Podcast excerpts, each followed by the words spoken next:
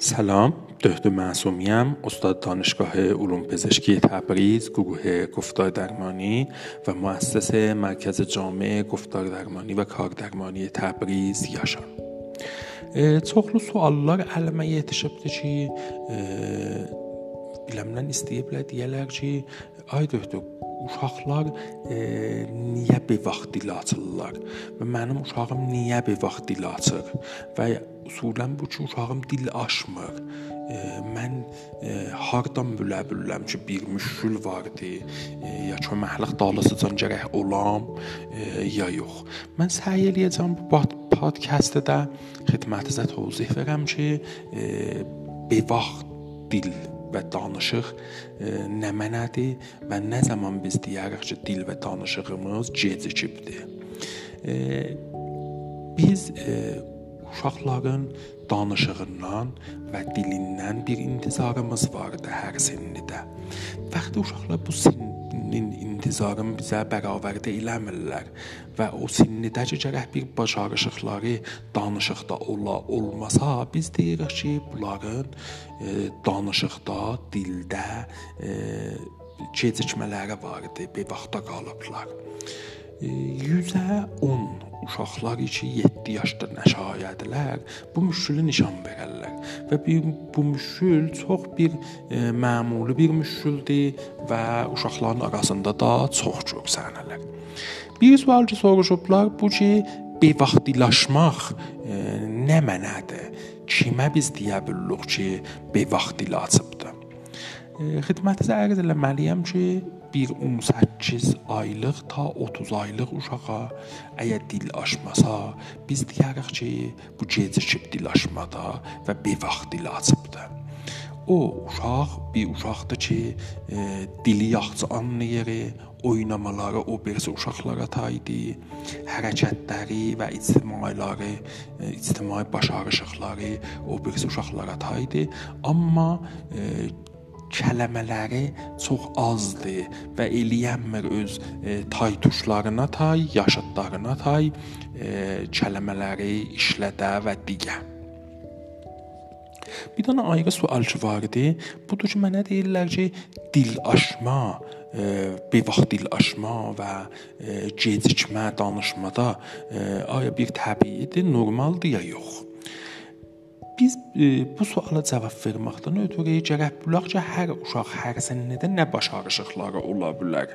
Ki ayrı podkastlərdə bunları mən müfəssəl hər sinnə görə biləcə demişəm. İndi burada istəsək çox xülasə və müxtəsər deyək ki, zehnimizdə də qala budur ki, bir 2 yaş uşaq hətta gələcək 50 kəlmə deyə. Cümlələri də 2 və 3 kəlmə ola. Əgər bu cür dəyib bu uşağın müşkülü vardı və danışığı gecikib və bir vaxta qalıbdı və bir vaxt ilə açır. Ona görə həttəmən istəyir ki, bir mütəxəssis biləsin, görsün.